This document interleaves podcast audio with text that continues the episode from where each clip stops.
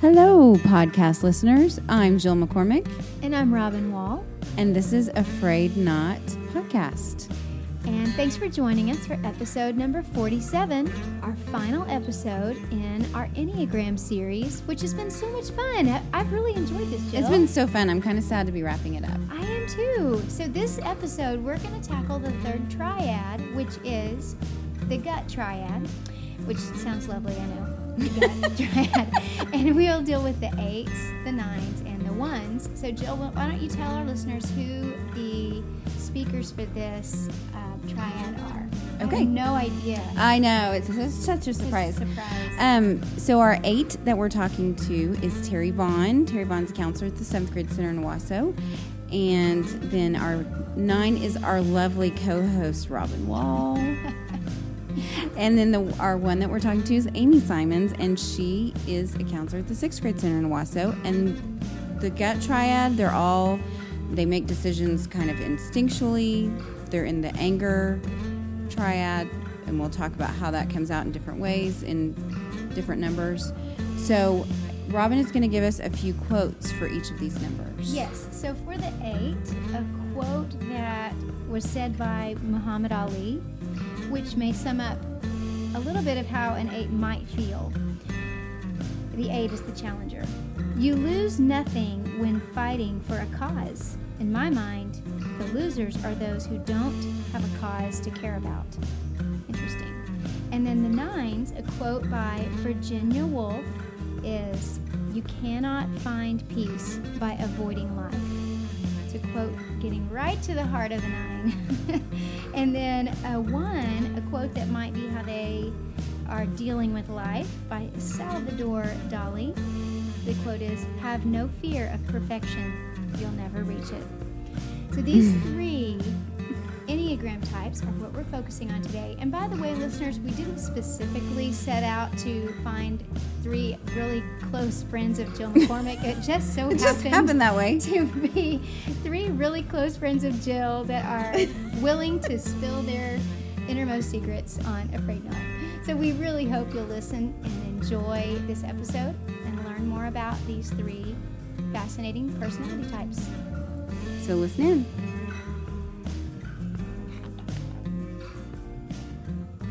Okay, so we're going to start with the eight today as we talk about our continuation on the Enneagram. So, a few things about the eight.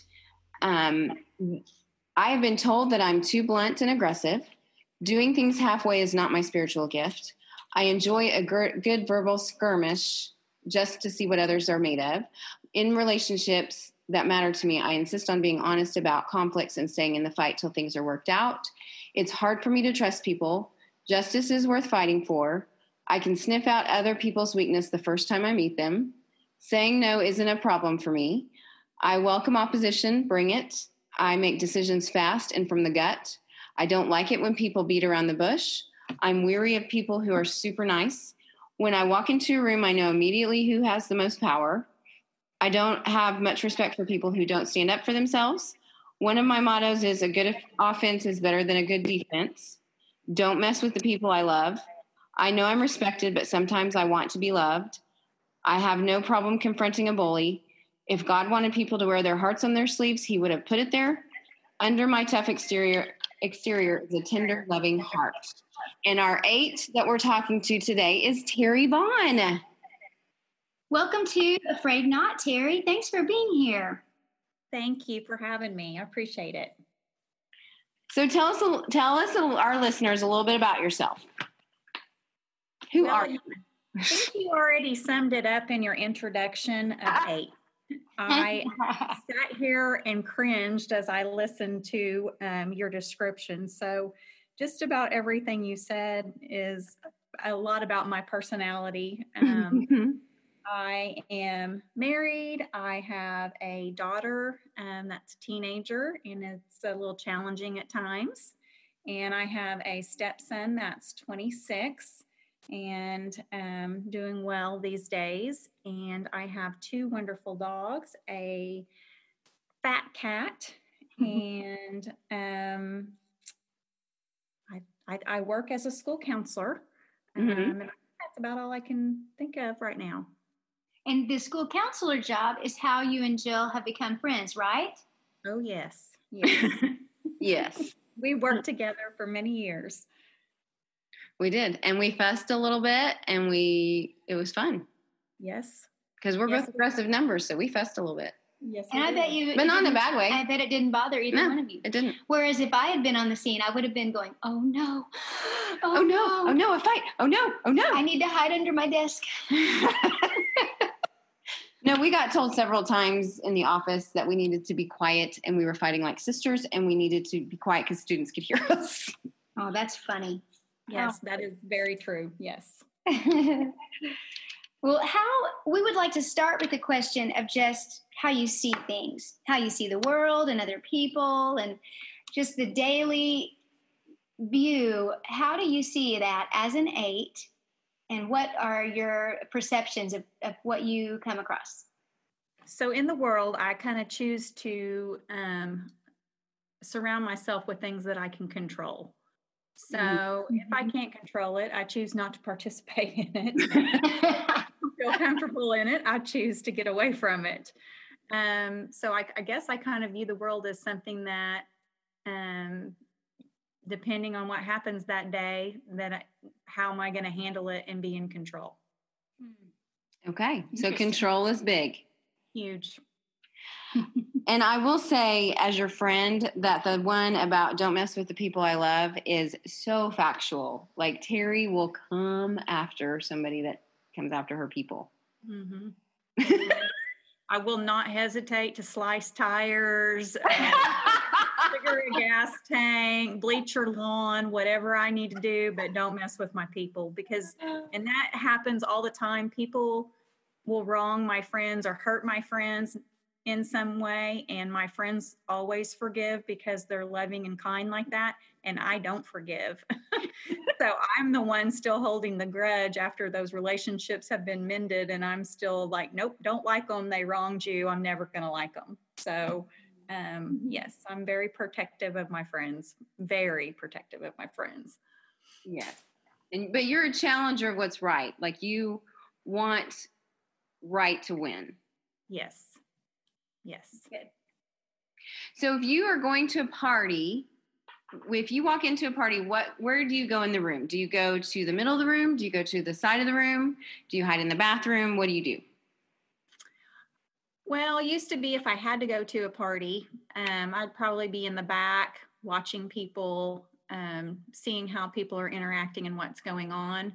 Um, now that I'm an adult, I get to choose if I want to go to a party or not. And so usually my answer is like, nope, don't want to go, not interested, um, unless it's with my close friends, um, which I have four close friends.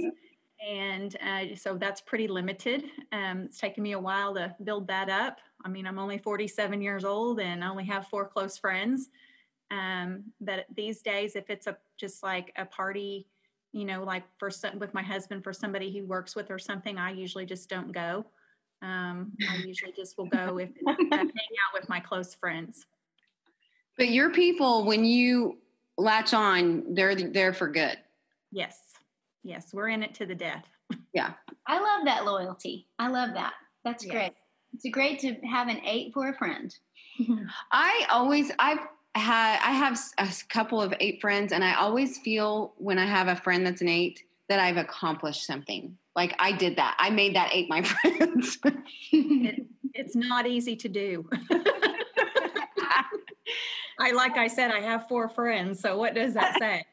One of my daughters is an eight, and her genuine response of wanting to be around me, uh, not every day, all the time, but the times that it happens, I just, I guess I feel kind of, I can relate to what you just said, Jill, because she doesn't fake it. She Yeah. does not ever sugarcoat, you know, so if that really sweet time with her, I really treasure it and I I value that she doesn't pretend. You know what I mean? She's so real. And those moments that she's telling me, I really want to hang out, I believe her. You know, it's a really Mhm. sweet thing. yeah, yeah. Just You so- don't ever have to guess where you're at with an eight. Right. I love that about eight. Yeah. Well, and it's kind of hokey, but I tell my friends I love them. And when I say that, I mean it. Like, I wholeheartedly mean that. I'm not just saying it flippantly or anything like that. Like, I'm like, I, you know, I really do care. Yeah. yeah. Oh, yeah. Well, each Enneagram type has its challenges and its strengths. What do you find that is challenging about being an eight? Most of my life, I've struggled with controlling my temper and my tongue, um, reacting before I think things through, um, and being, I don't know, just being kind when I'm angry, um, and just not reacting to cut people down is is always been um, a real challenge for me, and still is. Um, it's hard for me to control my temper sometimes. Mm. Mm-hmm. So what do what do you think people misunderstand about you? that I do care. Um, I there are the people that I care about. I care very deeply for. Um, the kids at school um, when they come into the office and they talk to me, I I take that home. Mhm. I think Yeah. about it later. I I pray for them. Um, there's many of them I still think about years later. Where are they? Wonder about them. Um, and I really do care about them. Um, I don't think that always comes across because I'm kind of dominant. I'm not kind of, I am dominant and bossy and think I'm always right. So it does not come across that I genuinely care. Um, but inside, I, I really do. Oh, I think it does. And I think that's one of the things about eights, particularly female eights. Um, I have heard said that female eights are some of the mis- most misunderstood number because we're used to that aggression and that forcefulness from males more. So when a female is an eight, it's a little, I think it, you get mis- misunderstood a lot. One of the podcasts that I listened to recently said that for a, a woman to be a CEO of a company, a great personality type for that job would be an eight on the Enneagram. And if she was a man, that people would just say, oh, that he's a hard worker, he's a go getter. Mhm, mhm. But for a woman who is the CEO, it may be that she has to overcome a lot of distrust and dislike from other women in the company that somehow don't realize that her getting it done and being matter of fact and um, taking care of business is a really good thing and they somehow don't know how to appreciate it. So i agree with what you said jill that it's really common for an eight to be misunderstood so i really i hope that when people listen to this that they realize okay i have an eight in my life and, and it helps you unlock understanding how to love that person just like terri is sharing with us just to understand what's going on and to, to know what a value they are as a person what a loyal person they are Because there is a tenderness inside of an eight. It's like a hard, hard outside, but underneath it's a soft. There's a softness. But you got to get to the underneath part, which is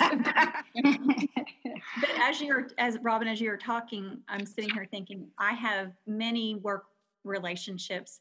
I have always started with you need to know i'm very straightforward. You know i've always felt like for them to understand me they need to know what you see is what you get.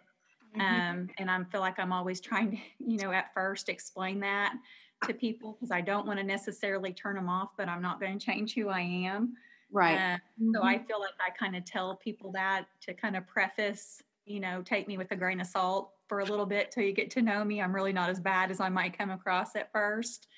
Um, but I am very much what you see is what you get, and I don't really hide much of anything. yeah. Yeah.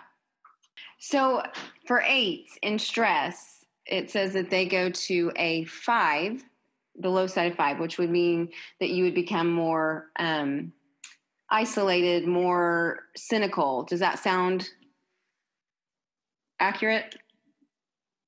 Yes.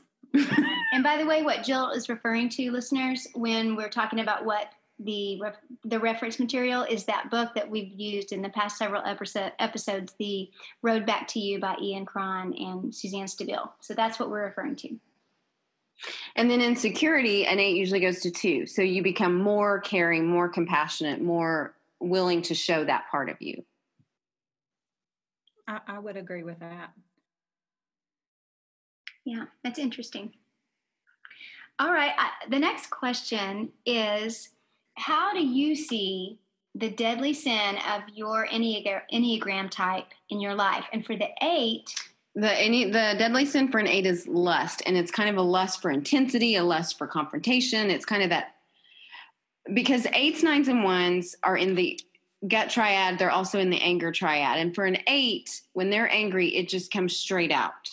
You know it is happening. So, how do you handle that intensity and that passion that you carry all the time? it's a challenge. I will say that, and that's something that I still um, continue to work on. Um, is you know, as I said earlier, one of the things that's very challenging for me is to control my temper and not to strike out at others. Um, and so, you know, my mother always told me my my biggest weapon was my tongue, and I still, um, at times, you know, I have to apologize to my daughter um, sometimes for the way I react to things and, uh, you know, let her know that, you know, what I said and what I did was not appropriate and it was hurtful. And, you know, I'm still, you know, show her that I'm still learning. Um, I have to do it to my husband more than my daughter. Um, I usually don't do it to my friends. I don't know why, but it's usually my daughter and my son. Um, you know, but and my daughter and my husband, but um, you know, it's it is a challenge for me. Um, that and it will it's probably going to stay that way i would think most of my life but it's better than it used to be um, and it depends on if i'm stressed or not too if i'm stressed and there are added things going on then i you know it, it tends to be more of a challenge then than if it's just mm-hmm. You know life's going smoothly and there's just a little bump in the road so it, it it ebbs and flows with life. The authors of this book, Ian Cron and Suzanne Stabile, their opinion is that eights have more energy than any other number on the Enneagram. So that intensity and willingness, like the zest for life and the kind of ready to be full throttle, ready to get things done. Uh, do you feel like, oh yeah, that's me? I agree with that. I am so driven when I have stuff to do. Yes. I stayed in work till 11 o'clock last night because I couldn't go to sleep until I had some stuff from work, you know, some scheduling things taken care of. Um, I've already made up my mind that I'm going to get my house clean tonight. And as we're talking, that's what I'm sitting here, how I'm going to jump on this task and get it done. I am very task driven. I am will not stop until I get things done and I will work till I'm completely exhausted. Mm-hmm. Um, mm-hmm to get things um, finished and taken care of. And I get frustrated when others around me don't have that drive and that level of energy. Um, I, it's hard for me to understand that. Um, I, my husband's family, um, they're Indian, and I call it Indian time that they're never in a rush or in a hurry. and, and I, I really struggle to understand that because I am, once I make up my mind that, you know, I've got to get something done, there's nothing that's going to stop me from doing it. Hmm. Yeah. And that's why part of the thing with the Enneagram is that it's not that we need to cut parts of ourselves out of our life because that passion and that intensity is actually a good thing. It and just, we don't, we really would be doing something bad to cut that out. Right, right. It's just a, we just have to figure out how to harness it mm-hmm. or channel it. So, so true. What about an early memory from your childhood that you could recall being already in this personality type, even before you even knew what the Enneagram was? Can you think of a time that you can look back and say, oh, that's so funny because as a kid, I, whatever, dot, dot, dot. I've always had that, the sense of wanting to be in control. That's probably my biggest, you know, um, probably the biggest part that stands out to me. And I was kind of an only child. My sisters were older than me, like 16, 17, 18 years older than me. And so they were out of the house as I was growing up. They were gone. And um, we used to have some family come over, and there might be times I was at my friends and they would go in my room and play. And I would just be absolutely furious because they moved stuff in my room and it was not put back exactly as it was supposed to be. and I would completely take everything off my dresser, out of my closet, and put it back exactly how it had to be. And I would tell my mom, never let them come over, never let them in my room. That is my stuff. And I don't know if that's kind of an only child syndrome. I kind of don't think only children act that bad. But um, it was it was a very strong. I mean, I just remember just being so mad. And even as a young adult, when I first got my apartment, um, my friends would come over, and sometimes they would move stuff off my move around on my coffee table to set their drink. Mm-hmm. and it would drive me nuts and i couldn't wait till they left so i could go move the stuff back so you know it's just things like that or i you know i had to have lines in the carpet you know and and mm-hmm. it's gotten better with time i don't do that anymore but i had to vacuum every day when i lived by myself because you know i, I had to have those lines in the carpet it's that control um, mm-hmm. and that environment and mm-hmm. that just without that i couldn't relax what uh, side of the eight do you lean to for your wing? Do you lean more to the seven for your wing, or do you lean more to the nine for your wing? Mm, I don't know. Yeah. I'm just knowing you, I would say probably seven. Because I think, because nine is the peacekeeper, seven is the let's just go have fun. I like to have fun. I'm not, so I don't really care about peace as much.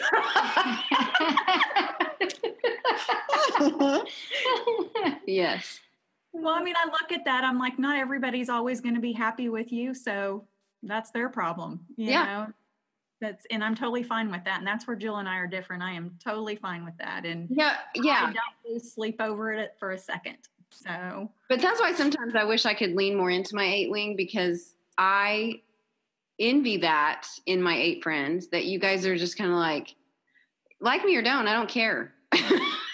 Yep. That's exactly how I feel about it. You can like me or not. I know. I have four friends. I don't need anybody else. So that's kind of my outlook. my daughter, who's an eight, told me when she was in third grade about a friend who had said that, oh, so and so told me she doesn't like you. And she told me about it. And I was ready to just bring the compassion and the hug and the oh honey i'm sorry that hurt your feelings and the mother you know encouragement mm-hmm. talk and she said oh mom i'm fine. Some people like you some people don't you know. I mean there's an eight for you as as a, a third grader she said that so. Don't give it a second thought yep yeah. well and I've always thought, I've always remember one time when we were talking and you said something about that you kind of had a need to be needed. And I was like, I don't think I have a need to be needed, but I need to be liked. And you were like, I don't need to be liked. I just thought it was interesting. Yeah, I do remember us having that conversation. Yeah. And I think that's one of the things that my job fulfills. You know, like yeah. I have yeah. to be needed. You are needed. Working as a counselor, I I feel like, you know, I'm helping. And so um my job helps fulfill that need. Yeah. Mm. What do you love most about your number? That I'm strong and I'm loyal, mm-hmm. um, dependable. Yeah. Um, I try to do what's right and stand up for what's right, regardless of the consequences or what other people think. Yeah, you do. You do. I love that about you too. Thank you. Terri, thanks for being willing to talk with us about what it's like to be an eight. And we just really appreciate your time and how you just shared with us so honestly. And we hope that you have an amazing day. I appreciate it. You guys have a great day. Thank you. Let's move on to Enneagram 9s and we'll talk a little bit about what that looks like. So, what it looks like to be a 9, I'll do almost anything to avoid conflict. I'm not a self starter. Sometimes I get lost in doing trivial tasks while things that really need to be get done get put off. I'm happy to go along with what others want to do. I tend to procrastinate. People seem to want me to be more decisive. When I get distracted and go off task, I give my attention to whatever is happening right in front of me. I often choose the path of least resistance. I find routines at work and home comforting, and I feel unsettled when something throws them off. Others see me as more peaceful than I really am. I have a hard time getting started, but once I do, I really get things done. I'm a what you see is what you get person. I don't think of myself as being important. People think I'm a good listener, even though I find it hard to pay attention in long conversations. I don't like to take work home with me. Sometimes I tune out and think about the past. I don't enjoy big social gatherings as much as quiet evenings at home with the ones I love. Being outdoors is very soothing for me. I'm often quietly stubborn when people put demands on me. It would feel selfish to spend a whole day doing whatever I want to do. And that is the peacekeeper in a nutshell. And so, our person that we're talking to today is my co host, Robin Wall. Hi. Yes. It's so lovely to have you. Well, thank you very much. And it's kind of turning the table so I can actually be being interviewed instead of uh, asking the questions. And I will tell you from last week, it is harder to be interviewed than I realized. And I was like, this is actually hard. So let's get to it. Tell us a little bit about yourself. Do you need to do that? Or do we already know about you? Well, I can tell you that the list you just read from the describing of everything, uh, character qualities of the nine, I felt like that's just reading my mail. Totally. Absolutely. That's how I feel. So, yes, um, I have, I will just go ahead and give a little background. So, I've been married to my husband, Chris, for almost 26 years. In fact, this week, we will celebrate our anniversary. August the 13th is happy our anniversary. We're recording this today on August the 4th, and our anniversary is coming up. So, August 13th. And um, I'm about to have a birthday actually in a Yes, few you days. I'll be turning 47. Uh, we have three children, and one, our oldest, just got married, which has been so fun. So now I have a son in law. It's really fun. And we have um, girl, boy, girl, 22, 20, and 16. And they're just such blessings to us. And love being a parent, love getting to be involved in their lives. And I love teaching music. So that's kind of a, a thing about me that I have learned to embrace that is something really a big passion of mine.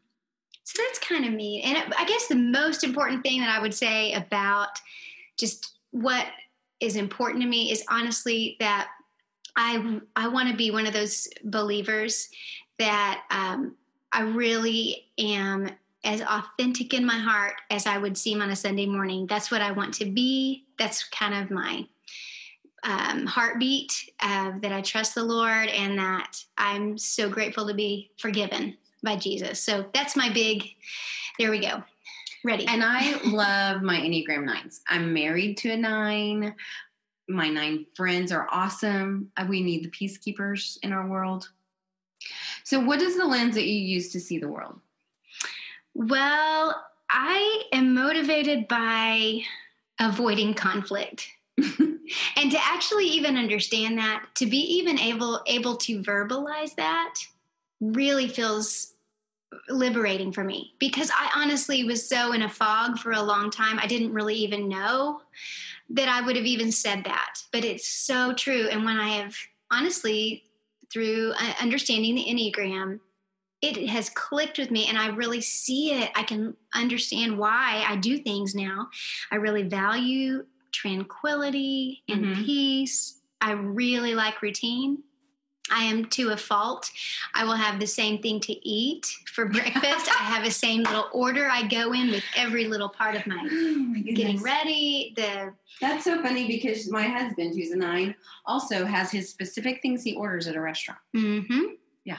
I like to recharge in quiet. And so this is actually something that I've learned about myself relatively recently because I like people and I'm friendly and I enjoy doing things with friends and family. So I just assumed, well, that means I'm extroverted, right? But honestly, I have learned about myself that I recharge when I am quiet. And maybe Mhm. it's just me by myself, or if it's just a small gathering, just maybe just a night with just my husband and me, I really recharge.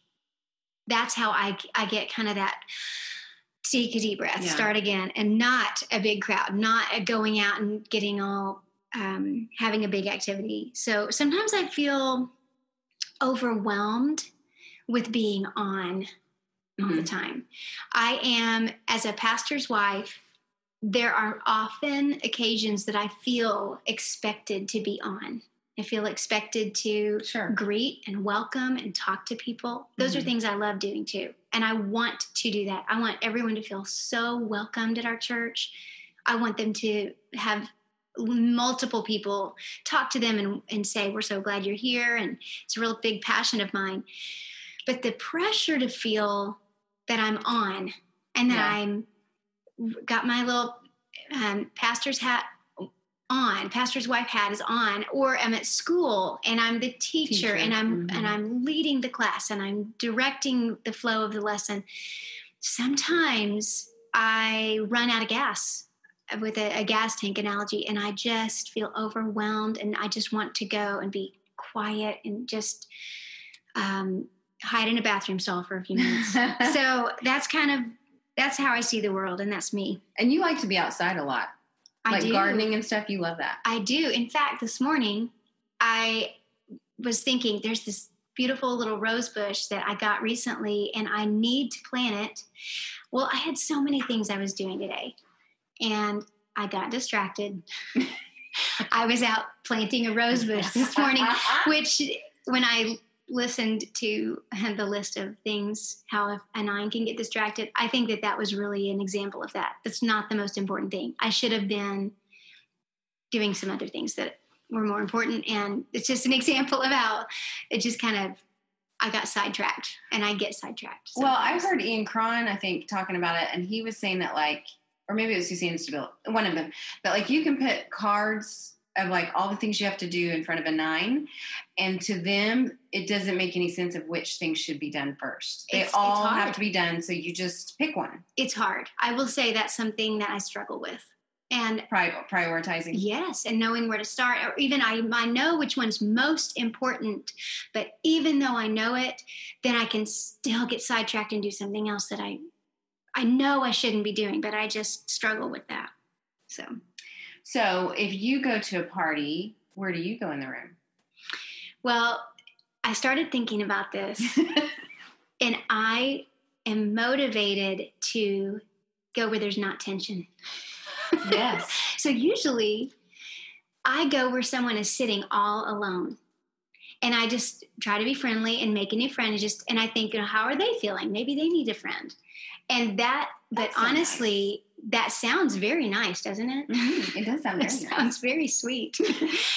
but if I'm truly looking at why I might be motivated to do that, I think there's a piece of me that just knows that's a safe place. I'm going to go away from any tension or away from any boisterous, loud tongue conversations that are that I I just naturally withdraw from. I pull away from that. I do, and I didn't even ever realize that that was true about me, but thinking about it and processing i see it now.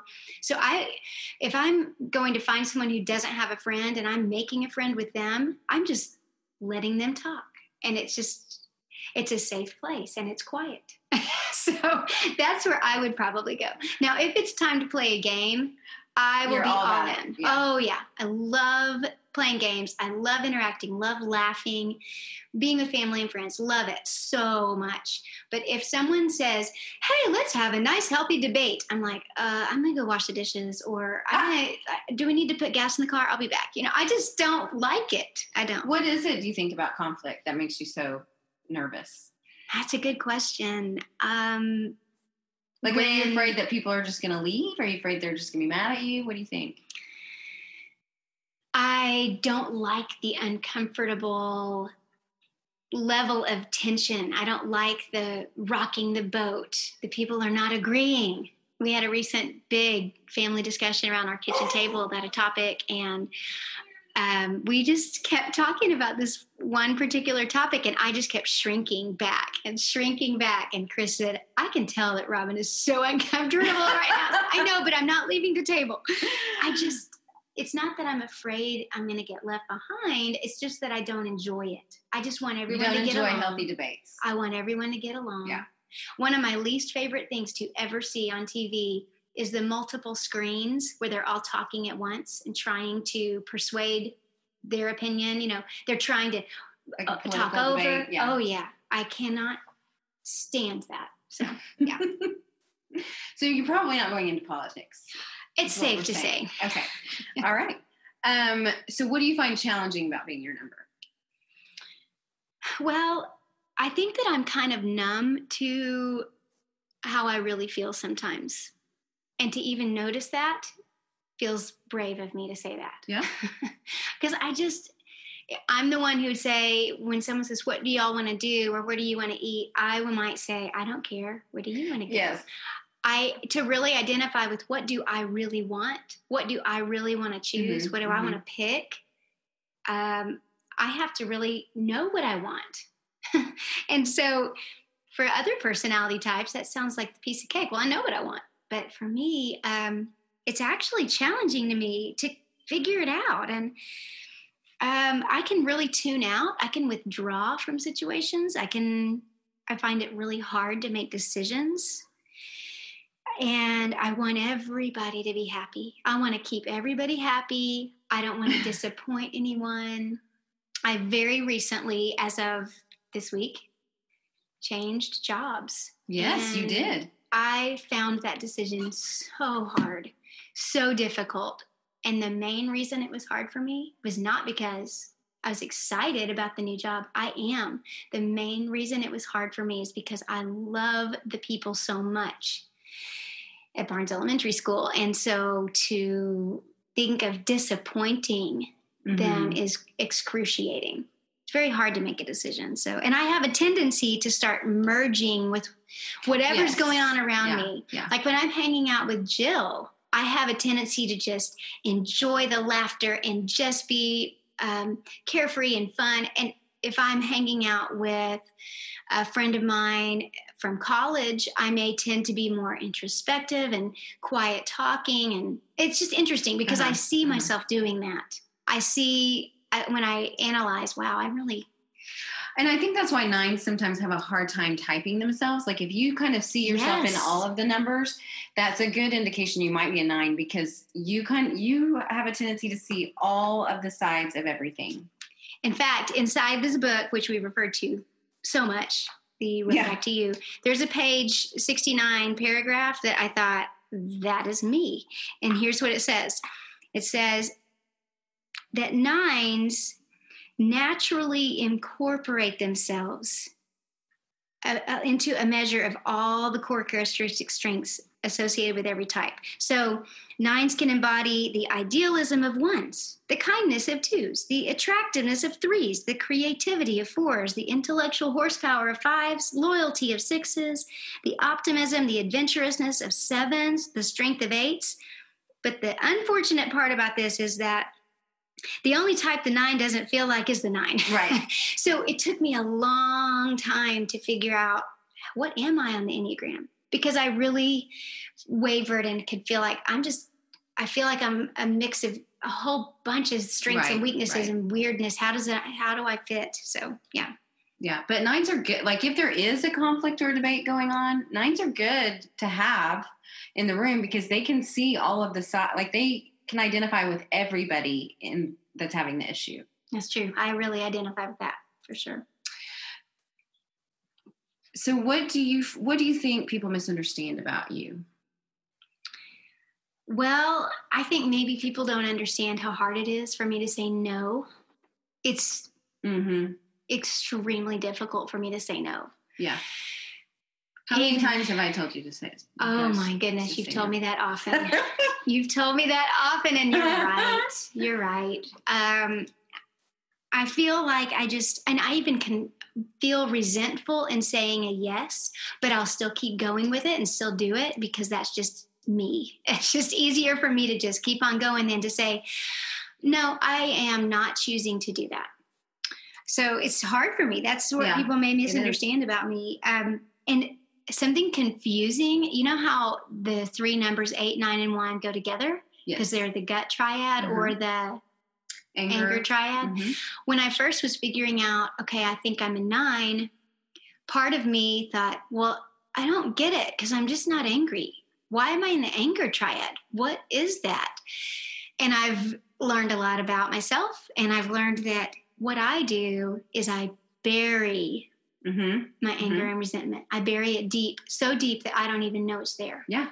And then sometimes in a moment of frustration, I feel like a passive aggressiveness where that just It those kind of seeps out Yes. of a nine. yes. And I may feel I may be harsh. I may be unkind.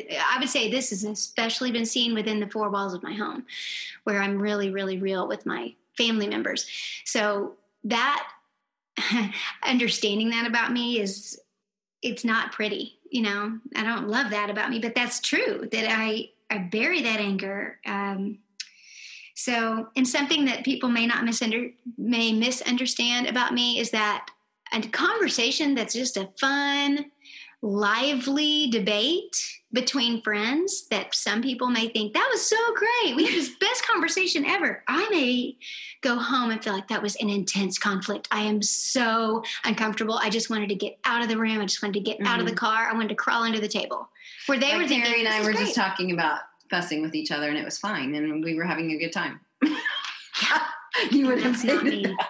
I would Yeah. rather leave the room than stay where there's conflict, really. I have to mm-hmm. Discipline myself to be like, okay, this is okay. I can stay here. I can calmly be a part of this discussion. It's okay. Where do you go in stress and strength as a nine? In stress, I go to a six, and the loyalist, the six, they can be overcommitted. Yes, ding, ding, ding. Mhm. That's me. they can be worried. They can be reactive and start to just second guess myself, self doubt. Can I really do this? Can I really pull this off? I probably can't. That kind of thing. In security, I go to a three, the performer, and I can be, I can really see this in myself when I'm in a healthy place and I'm feeling good. I mm-hmm. am goal oriented. I can make decisions. I can be confident. I can get a lot of things done and work really hard. So that's part of me that is kind of a when I'm when things are clicking. That Yeah. may be I may show that. Yeah. And then the deadly sin of a nine is sloth. So, Mhm. what does that look like? Well, when I first read the book, I thought, well, what is I'm not lazy. Right. Is that what that's saying? But honestly, it's not about laziness. Sloth is more about numbing out and just having this slowness to get going. Um, sometimes I just resist how I need to really know how I feel. So I can just Mhm, kind of mhm. withdraw and kind of uh, pull back into myself instead of dealing with things. Um, I need to, I'm trying to learn how to embrace understanding my own heart and my relationships when there's conflict to not be afraid of it to not be afraid of it so that's something that a slothfulness i would i'd be afraid i'd just stay in the dark and stay on the couch and just not confront how i really feel Right, right. It's more of kind of a going to sleep to all that. hmm And part of that slothfulness is also seen in a passive aggressive behavior of procrastinating Mhm. and avoiding things. It's not like I'm not going to get it done, but I'm just going to. I'm just going to have all these other things that keep pushing it to the back Get burner. it done on my own time. Yeah. so that's I definitely deal with that and it's really eye-opening for me to understand that about myself, to know how I click. So Yeah. Um, what is? Do you have an early memory that you can look back on and go, "Oh, I've always been a nine. Yes, a, a story that I have been told dozens and dozens of times that happened before I even have memories of it. Happened when I was about two and a half or so. And my aunt and my cousin had come to visit my mom and I. And my cousin Heather is four months younger than I. So we were just always playmates all of our lives. And just there we were as two and a half year old little girls. And we had the toy chest opened, and my mom and my aunt were just sitting and talking, visiting, watching us play. And I was picking up blocks carefully, precisely, putting them exactly on the edge of the toy chest on this little rim and I'd line them all up, get about 10 or 12 little blocks all lined up. And my cousin Heather would watch, and here she's two years old too. She yeah. just thought, oh, that looks fun. And she would just knock them all off. Uh, and then I would just sigh a deep, deep sigh, like, and I would start over. Never cried, never didn't got, push her down. No, no, I just would sigh, start over. Well, that story, whoa, there's a nine. I'm going to pretend I'm not mad. I'm going to pretend I don't care. I'm just going to keep everybody happy. I'm just going to keep doing my thing. So there's a nine for you. Even at two years old? Yes. Wow. Yeah. That's pretty cool. Huh. What do you love most about being nine? I would say one thing I love about being a nine is that I am very open and receptive to God and to people. Mm-hmm. So it's not hard for me to get along with everybody. It's not hard for me to hear a spiritual truth and believe it. Right. I can hear it, I can read it, and I just I don't struggle to accept it. I just think yes. I and I, it, so I believe it. I do. Go. And so I love that about me because I know that other personality types they they really must wrestle. They have to wrestle mm-hmm, and they can't mm-hmm. avoid it. So the fact that I can trust easily and rest in God's love and rest in the fact that he has made me the way I am, that's something I I love about being a nine, and I do love trying to keep the peace.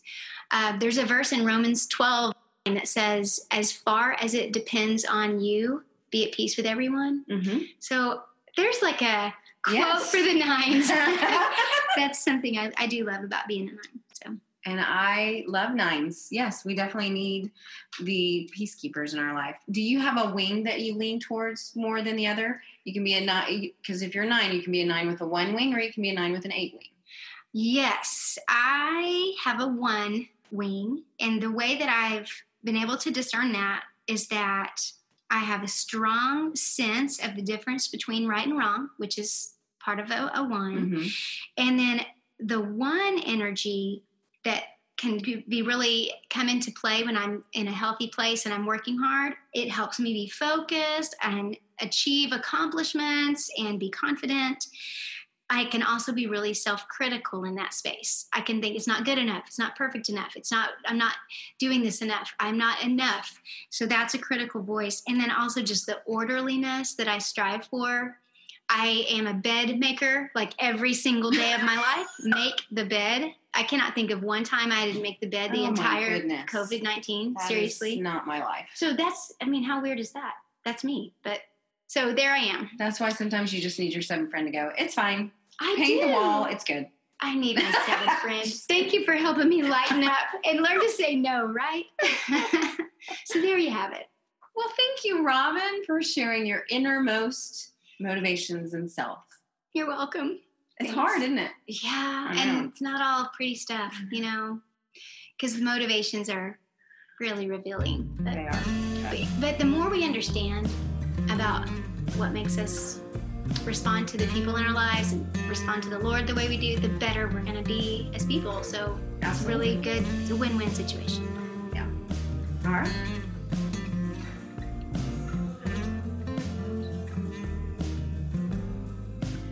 So for our last um, number of the Enneagram that we're going to discuss, we are going to, to the ones. So we're going to end with the one. That's funny. Okay.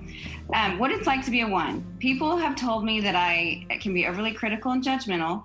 I beat myself up when I make mistakes. I don't feel comfortable when I try to relax. There's too much to be done. I don't like it when people ignore or break rules, like when the person in the fast line at the grocery store has more items than allowed. Details are important to me. I often find that I'm comparing myself to others. If I say I'll do it, I'll do it. It is hard for me to let go of resentment. I think it is my responsibility to leave the world better than I found it. I have a lot of self discipline. I try to be careful and thoughtful about how I spend money. It seems to me that things are either right or wrong. I spend a lot of time thinking about how I could be a better person. Forgiveness is hard for me. I notice immediately when things are wrong or out of place. I worry a lot. I am disappointed when other people don't do their part. I like routine and don't readily embrace change. I do my best when working on a project and wish others would do the same so I wouldn't have to redo their work. I often feel like I try harder than others to do things correctly. And that's what it's like to be a one in a nutshell. And our one that we're talking to today is Amy Simons. Welcome, Amy. Thank you. We're so glad you're here to be on A Frayed Knot and talk with us about what it's like to be a one. So, would you just start Thank us you off? for having me. Oh, yeah. Just start us off with telling our listeners a little bit about you and your just kind of uh, your life, your job, family, just kind of in a nutshell. Okay, um, like you said, I'm Amy Simons. Um, I am married to David Simons, who was your five that you had on a couple of weeks ago. That's right. Um, we have we have three kids. I have um, Zach and Hannah, who are twins. They're 25, um, and I have a daughter that is Abby, that is 18. Um, our daughter Hannah just got married, so now we have a son-in-law, Caleb. Um, and I work as a school counselor um, here in Owasso at the sixth grade center. That's right. And that is how Amy and I met. Mm, Yes, it is. In 2008 or 2007? 2007. 2007. Seven. Pretty cool. And Jill knows my oneness more than about anybody. and Amy knows my sevenness very well too. yes. It's made it's made for a fantastic combination, believe it or not. I believe it. I believe it. That's awesome. but some things we had to work through whenever Jill didn't do great with details. But that's a whole other. right. And and Amy had to work through being a little detail oriented. so okay, so tell us what is the lens that you use to see the world? How do you see the world as a one? Um, I, in thinking about this, I'm a very task driven person. I am a to do list queen. That is like, if I can write a to do list in the morning and have it all checked off by the end of the day, it is just the greatest feeling ever. So I think that's kind of how I look at at the world is what what do I need to accomplish today? the power of the check mark. It it is, and it's I figured out how to make check iPhone on my notes because it makes me so happy to check mark something off my list. Mm-hmm. And we call her this the spreadsheet queen. I do I do like a good Excel and Google sheet. Yes, Yes. I do. Okay, so here's another question for you. As a one, when you're going to a party, you're going to a group, you know, gathering of some kind, what goes through your mind? Where do you want to go when you're walking in the room? Do you like to go to the kind of the sides, find someone who's just one-on-one conversation, go right into the thick of things in the middle, go in the background and help serve? Where do you gravitate? A lot of times it depends on what the party is. Mhm. If I'm in a good mood and I'm with people that I enjoy and love, I'm right in the middle of it. Um, I can have a great time. Um, if I'm not so sure, um, I'll tend to to kind of go to the side and watch and kind of determine where where should I be? Where would be the best place for me? Um, who do I know? Who could I talk to? Um, when I'm more uncertain about it, I tend to do better one-on-one talking to people or like in a very group. But if it's a group of people, I know a lot of them, and I, I'll jump right in the middle. Yeah. Jill's just going to be the amen chorus. No, this whole and I will be on the interview. dance floor. Robin will come along. All three of us would be on the dance floor. I would. Yes, I know. Okay. oh, sure, yeah. So, what do you find challenging about your number? Um, one of the things I think I find the hardest is because order and organization and and that type of thing is so important to me, and it, it makes me feel good when things are in order. I think it's perceived that I have it all together. And a lot of times on the outside, I may look that way, but on the inside, I'm a screaming mess. And so at times when people will come to me, I still want to be there for them. I still want to help them. That's that's kind of my drive. But in the back of my mind, I just want to go, do you have any idea what's going on in my head right now?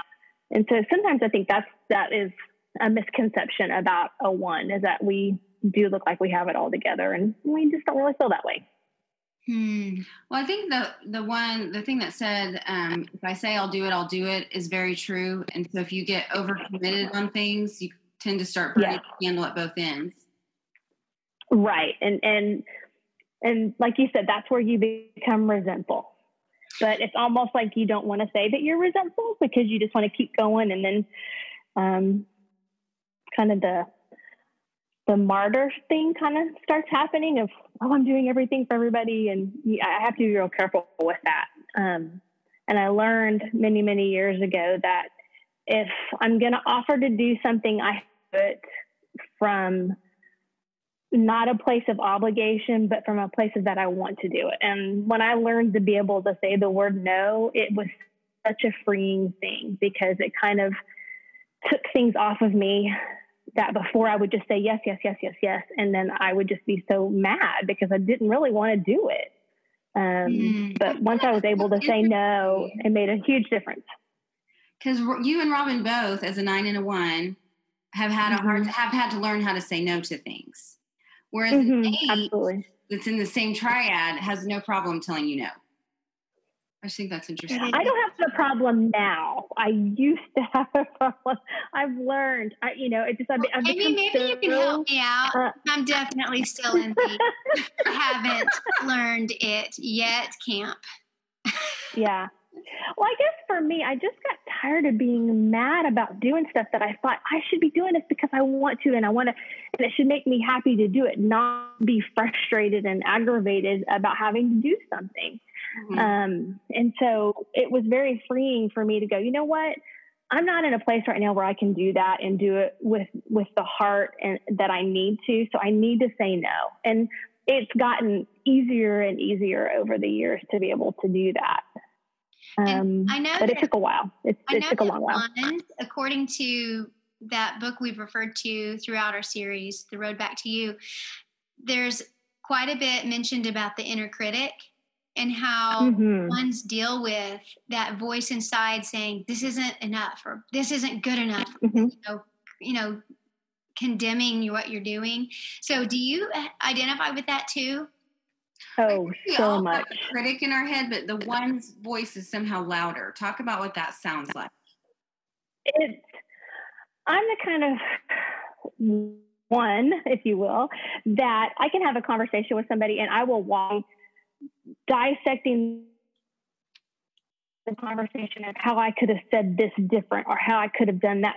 You know, I will do a job and, and if I'm not completely, you know, satisfied of how different and and it's not anything you'll see or you'll hear. It's all going on inside my um and it just it at times, you know, it's overwhelming and it can almost cripple me sometimes because then I almost become like obsessed about making sure I do something the right way. Mm-hmm. Um, just to satisfy what in my what's going on in my own head. Mm-hmm. Um, you know, I've had to really, uh, you know, honestly, you know, I've had to do some of my own personal counseling to work on those things, and I'm glad I did. It's really helped me. Um, you know, and it's it's it's helped me to see it, it's okay. It doesn't have to be perfect. Um, and, and it's okay if I mess up, you know, it's okay. Right. Um, right. And, and, and that's a huge acceptance of myself, um, probably in the last 10 years of knowing it's okay. I am going to mess up and it's okay. the world's not going to fall apart. yeah. Um, and I've, and, and I'm figuring out and have figured out over the years that with each of those mistakes or whatever's going on in my life, I'm growing from it and, I, am growing from those things. Mm-hmm. Um, and that's the way I have to look at it. I've kind of had to do a reframing of the way I look at things um, and knowing, okay, you know, and, and my mother-in-law, my wonderful mother-in-law would hey, you know, what, what's your lesson? You got to take some lessons from this. We talk about things, and, and, and, that's something I did with my own kids. Okay, I know we, you might have done something wrong, but what's your lesson from it? Mm-hmm. And, you know, I started kind of applying that to my own life. Okay, what's my lesson out of this? I know this didn't go the way I thought it should. I didn't do it the way I thought I should, but what, what's my lesson from it? What am I taking from it? And my kids can, my three kids can tell you that that's one of the things I always used to say to them. What's the lesson you can get from this? And yeah. I think that kind of helps silence some of that inner critic.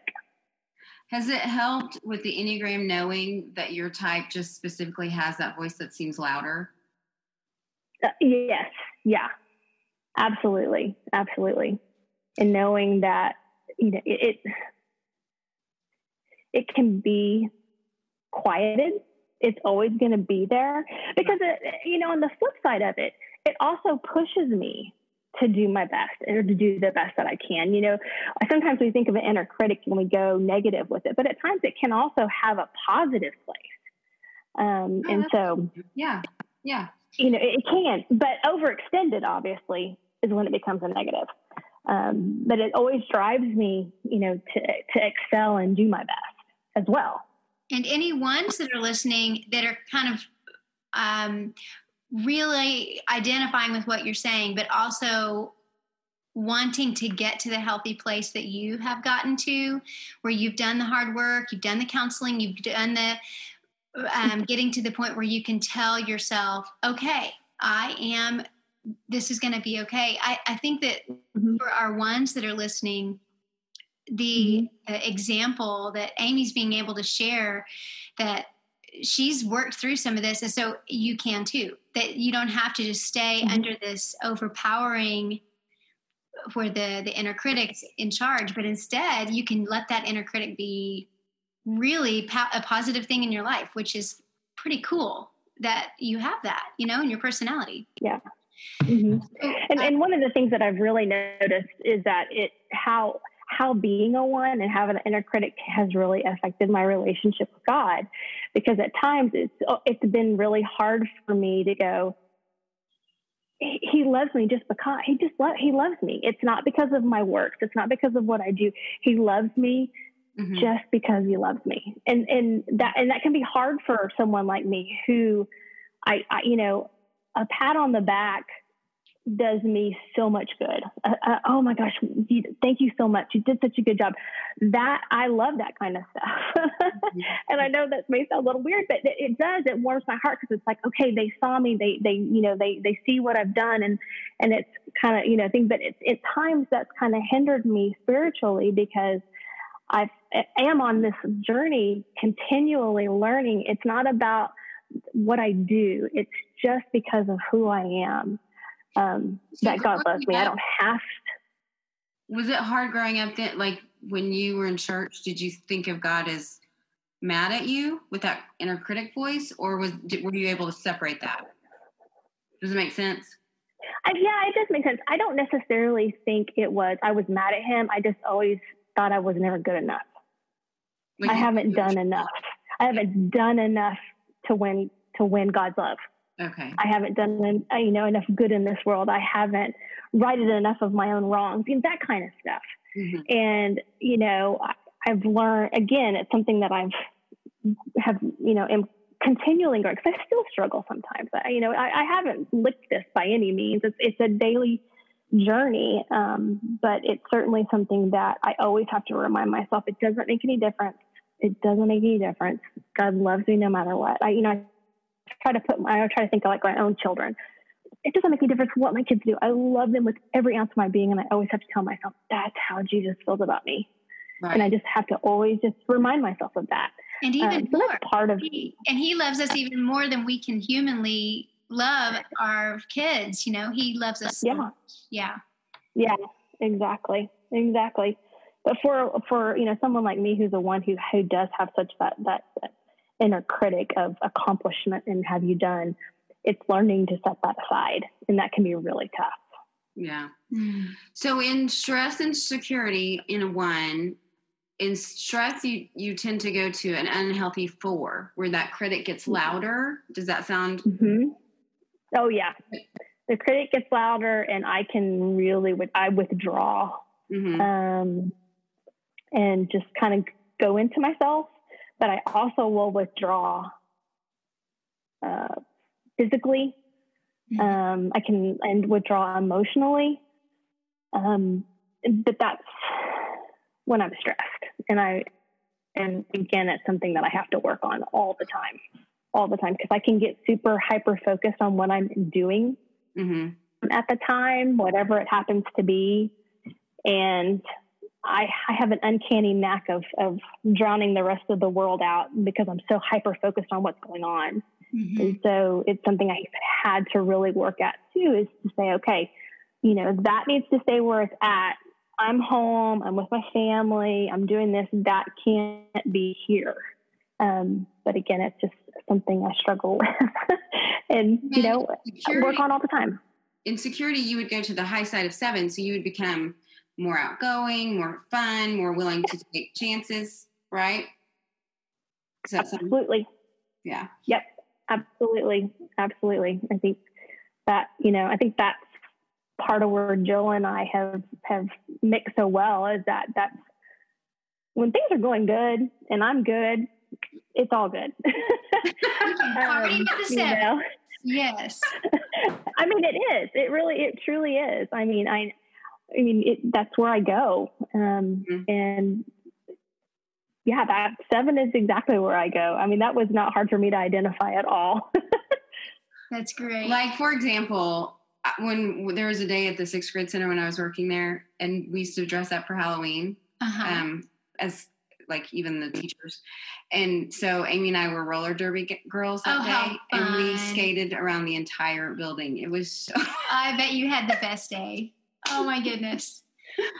I've always said, I have always said Jill has brought high heels and fake eyelashes into my life. those are things I would, those are two things I have never, ever had in my life, but I do now. Love it. Um, I'm curious. Are do you lean more towards being a wing two, or do you lean more towards being a wing nine? To me it's very situational. When i am when i am home i am a nine through and through. Um, this is my place. I just you know i'm comfortable here. If i'm by myself that's okay. You know i tend to be much more of a nine at home um, in different aspects of my life like work and um, you know church different things. I am a more of a two. I'm more of a helper. I want to do i want to you know help people or help situations or whatever. So for me, it's it's really situational. okay, so you probably maybe you have equal size wings. Some people have Yeah, wings. yeah, I've used both wings. So, okay, your Yeah, for- the deadly sin of your type is is anger or resentment, and you talked Mhm. about that a little bit earlier on. Yeah. Can you you want to talk about that more? yeah. I, it. Yeah, with resentment and anger, I'll I'll get. and Jill knows this. I mean, she's going to go. Yes, she does. Um, I get I get super quiet. Mm-hmm. and I don't and I don't talk. And it's almost like I'm having to just process everything in my head because it's an expectation versus reality situation. This is how I wanted it to go. This is how it went. Now Mhm. I've got to process my way through it. Um, and so I get super quiet. um, and I tend to let things build up too. I'm not, um, I'm, I've done better than that in, in, as I've gotten older, but I used to be one that I just let it build up, and then all of a sudden it was like kaboom, World War Three, because it was like I just I'd been having I had all this you know things. It was just it became one of those where I was just like keeping score. That made me mad. That Oh, made me okay. mad. That made me mad, and then all of a sudden one little thing happens, and I just I blow up um, because I would just hold it in and not not react to it. Um, but yeah, kind of back to what you were saying about the resentment thing. Learning to say no has helped with that a lot. Um, learning to be able to be more in control of what you know, what what I do and I don't do has helped tremendously with the resentment. I still struggle with it because things come up in my life and things happen, and I have a really hard time of letting wrongs go. If I feel like I've been wronged or my family's been wronged, um, I have a hard time letting that go. Mm-hmm. What's an early memory that you have that shows you that you were a one through and through? Where you can hear as someone tell you a story about something you did as a little child or something you remember about elementary school, where you see that perfectionist quality of a one showing itself? Mm-hmm. You know, I, I, was trying to think of, of certain situations and I couldn't get any one thing to pop in my head, but I just always, I always wanted to please my teachers. I always wanted to do things the right way. I always wanted them to notice me. So I think just even early on, I had that perfectionism, if you will, oh, yeah. in me of wanting, of wanting to do, you know, do everything perfect so that, you know, they noticed or, you know, it, it made some sort of a difference. Um, but I couldn't I couldn't think of any one particular thing. Just kind of that I I know that that's how I was kind of growing yeah. up Absolutely. as a young kid. Yeah. So, what do you love most about being a one? What do I love most about being a one? Um, for me, I love the drive that I have that for lack of a better term, I'm just a steady, netty kind of person. I feel like the people in my life can depend on me. Mm-hmm. Um, I'm reliable. If I say I'm going to do it, I'm going to do it. Um, or I try to make sure I'm not perfect at that by any means, but um, but I just, you know, I try to do my best for the people in my life. Um, in in I, I just, I, yeah, that's the best I can think of is I just try to do the best for the, the people that I'm around. And, um, I try to give of myself as, as much as I can and just help as much as I can. And sometimes I overextend myself, like I said before, and have to work on that a little bit, but it brings me joy too. It, uh, it makes, it, it brings me joy to be able to help and to do things. Um, you do. You do that well. Well, thank you. I'm looking forward to getting to know you even better now that I'm in the same building with you. So today was our first day together. We're recording this on August 10th. So um, I'm looking forward to that, to just being around you, Amy, and getting to know you and, you know, just um, grateful for your personality and grateful for how you've shared tonight with us what it's like to be a one and we hope that all the people listening have kind of understood better how to love the ones in their life. So, thanks, Amy.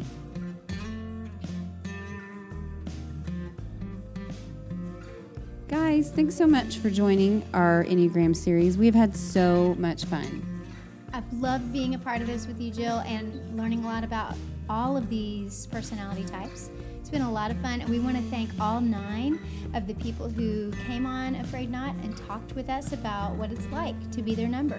You know, we all, without realizing it or not, whether we realize it or not, we know all nine of these types. Mm-hmm. And the people we love can be better understood and better loved by us if we understand this. It's pretty cool. So, if you want us to go a little deeper and at another time, we can do another series on this. If you're interested, let us know on social media. We could talk about wings, we could talk about deep, a little bit deeper into the stress and strength or the deadly sins. So, just let us know about that. To wrap up this episode, we're going to close with a quote from The Road Back to You by Ian Cron and Suzanne Stabile. And it's found on the very last page of the book, page 230. And this is what it says May you have respect for your individuality and difference. May you realize that the shape of your soul is unique, that you have a special destiny here, that behind the facade of your life there is something beautiful and eternal happening. May you learn to see yourself with the same delight, pride, and expectation with which God sees you in every moment. So, the next time you hear from us, we'll be back to our regular interviewing people and talking about their frays and knots. And remember to go and hit subscribe and rate and review us, and that helps to push our algorithms on the streaming. Jill just said algorithms. I'm like talking. I'm like, what am I She's even very saying? I don't even know. impressive tonight. Thanks for listening, everybody. Have a great week, and we'll see you in two weeks. Bye.